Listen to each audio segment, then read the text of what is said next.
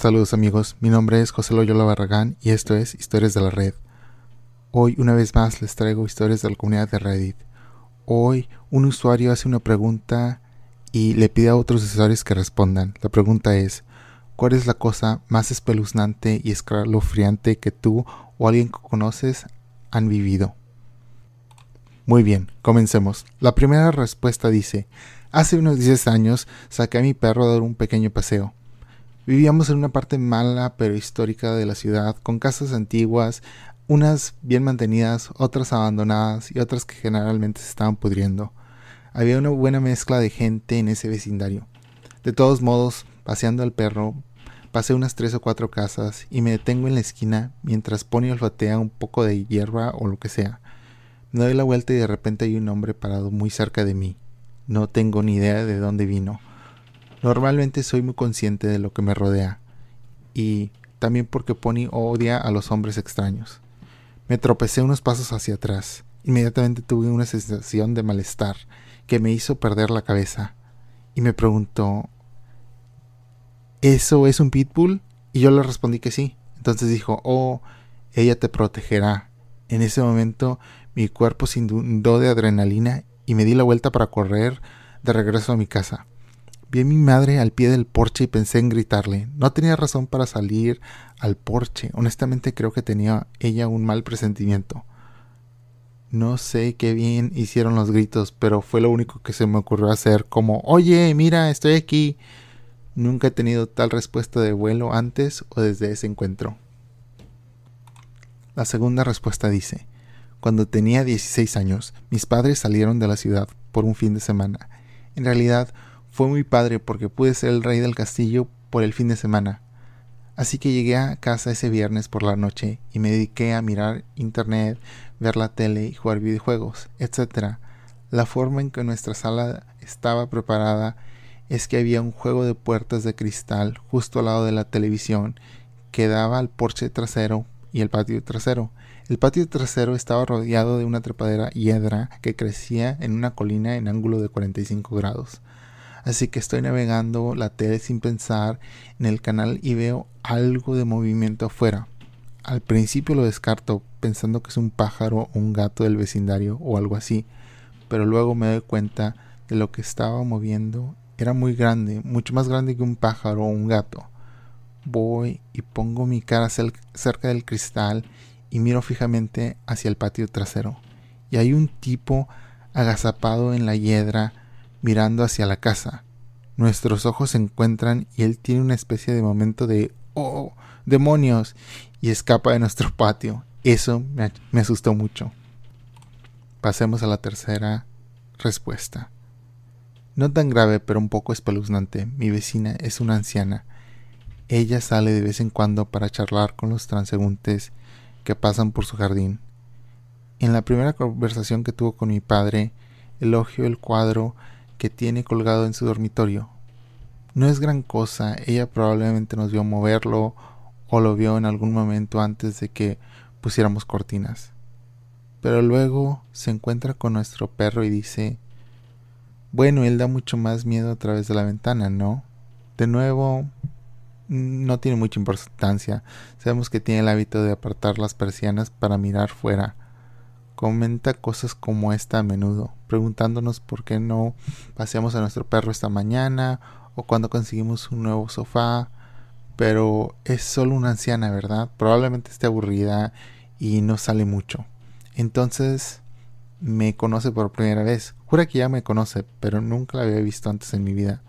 Me pregunta si me gusta mi habitación y me habla de la chica que tuvo esa habitación antes que yo. Un poco raro, pero está bien.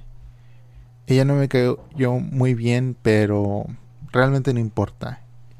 Ella es bastante fácil de evitar, o por lo menos eso pensaba yo. Cuando estaba sacando al perro me di cuenta de que me miraba a través de la ventana. Baja las persianas cuando ve que la he visto, pero se asoma a través de ellas y sigue mirándome. Más tarde voy a la cocina y veo de nuevo que me está mirando muy atentamente por la ventana. Nuestras persianas estaban ligeramente abiertas para dejar entrar la luz. Luego, arriba en la habitación de mis padres, hay una ventana en su baño. La veo de nuevo mientras cambio las toallas que me está observando. Cada vez que la buscaba, la veía más y más. Ella estaba mirando básicamente todo el tiempo a nuestra casa, no solo desde su ventana, sino que se siente en su coche y nos mira desde la calle. Se siente en su porche y nos mira. Camina lentamente por la calle y nos observa literalmente a todas horas del día. Y lo hace con sus otros vecinos y lo hizo con la gente que tenía en nuestra casa antes de nosotros. Todos sabían que había que mantener las persianas y las cortinas cerradas todo el tiempo. De lo contrario, podrías garantizar que ella te vigila. Eso me asustó muchísimo. Wow, yo realmente no sé. Ah, eso sí me sentiría extremadamente incómodo. Yo tengo una ventana que da al frente y como vivo en una casa que está compartiendo una pared, sí me gusta tener las ventanas y las persianas abiertas para que entre bastante luz, porque si no se puede poner un poquito oscuro. Y si de repente veo que hay gente que pasa y pues da la mirada, eh, yo pienso que es bastante natural. Yo haría lo mismo. Yo, sabes, miro, aprecio las casas, digo, ah, mira esa ventana, está limpia, cómo pintaron. Ah, es natural. Y también de vez en cuando sí me siento un poco orgulloso y digo, bueno, si la gente quiere ver que mi cocina está limpia en la rara ocasión, Ah, qué padre, ¿no? Pero no, sí. Imagínate si tuviera un vecino que me estuviera viendo todo el tiempo. No me sentiría a gusto. No, para nada. Recientemente, una amiga y yo estábamos intercambiando nuestras películas favoritas de terror. Éramos amigos desde la infancia y crecimos en el mismo suburbio de Detroit. Estaba pensando en un incidente que había ocurrido cuando estaba en segundo o tercer grado hace 30 años. Y ella de repente me dice, no sé si recuerdas, pero la policía empezó a patrullar nuestro barrio cuando estábamos en segundo o tercer grado, porque un día cuando regresaba a casa de la escuela, dos hombres en una camioneta azul bajaron la ventanilla que estaba a mi lado y me dijeron, hey chica, necesitas que te lleve a casa. Y uno trató de agarrarme. Corrí a través de los patios y le dije a mi madre y ella llamó a la policía y desde entonces me acompañó a la parada del autobús. Yo confesé que estaba pensando en una época en la que mi primo Sean, eh, Sean recientemente está fallecido, así que ha estado en mi mente también. Era muy inteligente, mucho más inteligente que yo. Bueno, Sean y yo estábamos deambulando por el vecindario como lo hacían los niños de los 80, cuando una camioneta azul se acercó a nosotros y uno de los dos chicos nos pidió que nos subiéramos a dar un paseo. Sean dijo, no gracias, y me pidió que me colocara en el porche trasero de un vecino, que por suerte no estaba cerrado con llave el porche, y que me quedara abajo. Yo le susurré que tenía miedo de que nos metiéramos en problemas por no pedirle permiso al vecino. No es el chico más brillante, preferiría morir antes de romper las reglas, supongo. Y los dos tipos salieron del camión y entraron al patio a buscarnos. Nos escondimos. Unos 15 minutos después se fueron. Ahora miro hacia detrás y pienso que cerca estuvimos. Vivíamos cerca de la zona del condado de Oakland, donde había un criminal llamado el matador de niños. Aunque un vecino mucho más pobre que el objetivo y he pasado las últimas noches leyendo sobre el caso y pensando en ese camión azul. Wow. O sea, e, esta área está cerca de un lugar donde hubo una persona que le llamaron el matador de niños de Oakland. Así que esta persona supone que tal vez estas dos personas del Camino Azul podrían estar relacionados. Qué horrible. Ah, creo que... No sé, no todos los niños, ¿verdad? Pero creo que muchos niños han de tener historias así de de feas, donde hay adultos o personas mayores, tal vez hasta adolescentes, que están haciendo cosas que no. Ah, y eso es horrible. Ah, yo por cierta parte pienso de que, bueno, yo tuve esa libertad de niño y de salir a la calle y estar haciendo, pues como dicen ellos, deambulando, o sea, realmente nada más caminando, hablando con otros, vecinos. Recuerdo cuando iba a visitar a mi amigo, íbamos a lo que se llamaba el campo, que estaba a una buena distancia, no sé, cuando eres niño todo se, se te hace más lejos, tal vez no estaba tan lejos, pero era un campo de, de canchas de fútbol y, y también íbamos a jugar chispas y cosas así. No sé, ¿verdad? Siempre sí recuerdo de repente cosas que pasaban, pero nada, nada así de feo, nada así. O sea, pero cosillas que dices, wow, no, pues esa persona se porta raro porque no hay ningún adulto aquí. Pero nada así de grave. Nada así de grave, qué feo. La siguiente respuesta dice, un tipo me siguió a casa desde la estación de tren una vez. Creo que todavía sabe dónde vivo. Salí del trabajo y estaba esperando en la estación de tren. Tenía los audífonos puestos y miraba la televisión con las horas de llegada y salida de trenes. Este tipo apareció de repente de la nada, se acercó mucho a mi cara y me preguntó si tenía novio. No le dije nada y me fui muy rápidamente. Parecía y olía como si fuera un vagabundo y tenía esos grandes y locos ojos que se movían por todas partes y miraban hacia todos lados mientras hablaba. También tenía una erección y había acercado tanto que me escupió en la mejilla. Hay gente rara en las estaciones de tren, lo que sea, Nunca lo voy a volver a ver de todos modos. Sigue adelante, pensé. Después de bajar del tren, yo tomo dos autobuses y camino unas cuantas cuadras para llegar a mi casa. Me concentré en el programa que estaba escuchando y no prestaba atención a mi entorno. Todos los autobuses también estaban muy llenos. Cuando llegué a mi parada y empecé a caminar a casa, noté que el tipo espeluznante se bajó del autobús detrás de mí. No había nadie más alrededor, así que corrí a casa. Cuando llegué a mi puerta y comencé a abrirla, él estaba parado al final de mi camino. Yo estaba llorando y buscando las llaves. Luego algunos de mis vecinos se detuvieron en un camión y yo grité Hola señor, ayuda. Entonces el tipo espeluznante se dio la vuelta y se alejó hacia el bosque. Llamé a la policía, pero no aparecieron por un tiempo. Me hicieron escribir una declaración, pero no parecieron muy interesados. Mi marido salió del trabajo temprano y volvió a casa para estar conmigo. Vimos al tipo espeluznante merodeando por el vecindario y pasando por delante de nuestra casa unas cuantas veces en los siguientes días, pero finalmente se detuvo. No lo he visto desde entonces. Wow, qué horrible, en serio. Ah, aparte saben dónde vive esta mujer y obviamente que tenía una intención mala. O sea, claro está. Cuando, imagínate, percibes a alguien en público así y aparte como que no está bien de la cabeza por lo de los ojos. No sé. Espero que ella tenga cuidado y espero que ella se mude rápido. O, ojalá ya lo haya hecho. Vamos a la siguiente respuesta. Tengo dos cada uno de estos es espeluznante y escalofriante de su propia manera. Nací y crecí en el campo, en las afueras de un pequeño pueblo del noreste de Indiana. Viví en una casa que mi tataratatarabuelo y sus hermanos construyeron, así como otras cuatro casas directamente alrededor de mi casa, donde sus hermanos y sus esposas vivieron en su tiempo.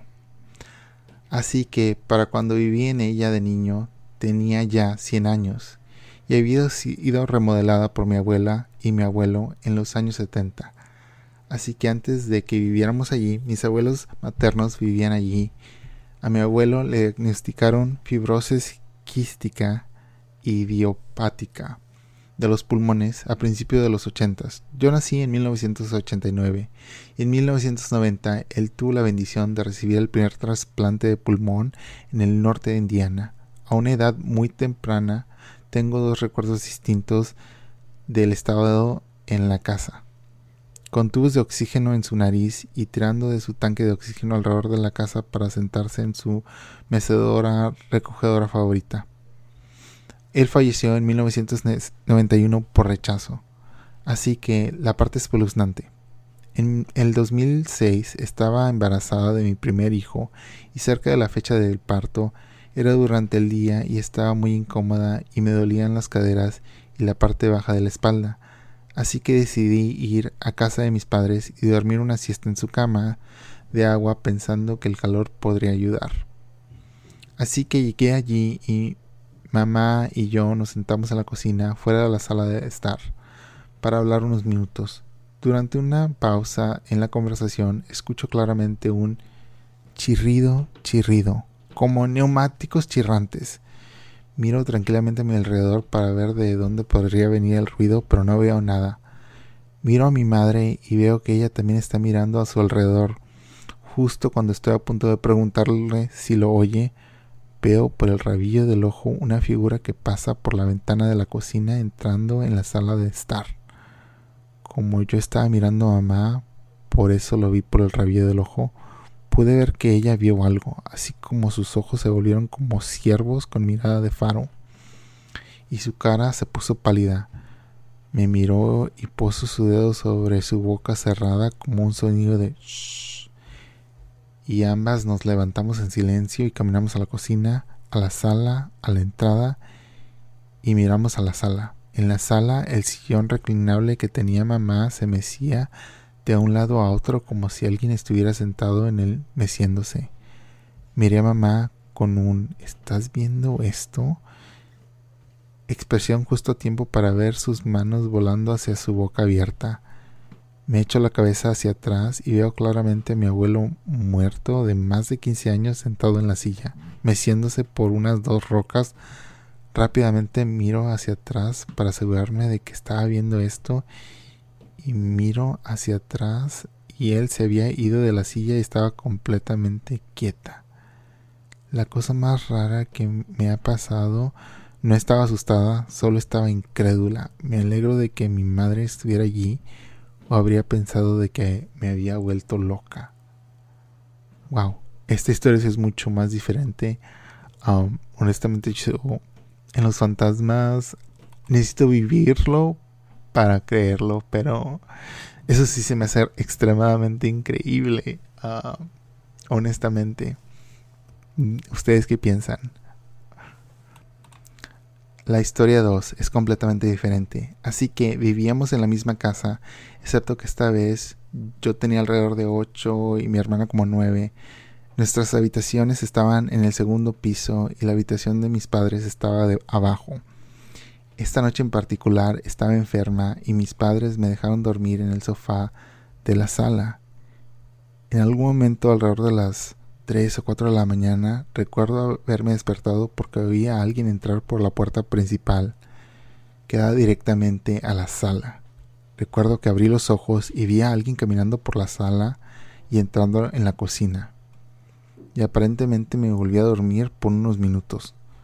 Lo siguiente que supe es que me desperté con luces rojas y azules parpadeando por la casa. Entonces oí a mi padre y a mi madre susurrando y a mi padre discutiendo con lo que sonaba como otro hombre. Otra vez yo joven me volví a dormir. Bueno, según la próxima mañana me voy a enterar. Aparentemente un hombre que estaba huyendo de la policía se había detenido en nuestra casa y entró a nuestra casa. Estaba tratando de convencer a mi padre de que le dijera a la policía que era su padre y que esta era su casa. Uy, papá, definitivamente no lo hizo y el tipo terminó en la cárcel. ¡Wow! ¿Cómo entró y cómo lo escucharon a las 3 o 4 de la mañana? No sé. Atranquen la puerta, por favor, para que eviten esto. Especialmente si tienen un hijo o un bebé, imagínense. Ay, no, qué horror.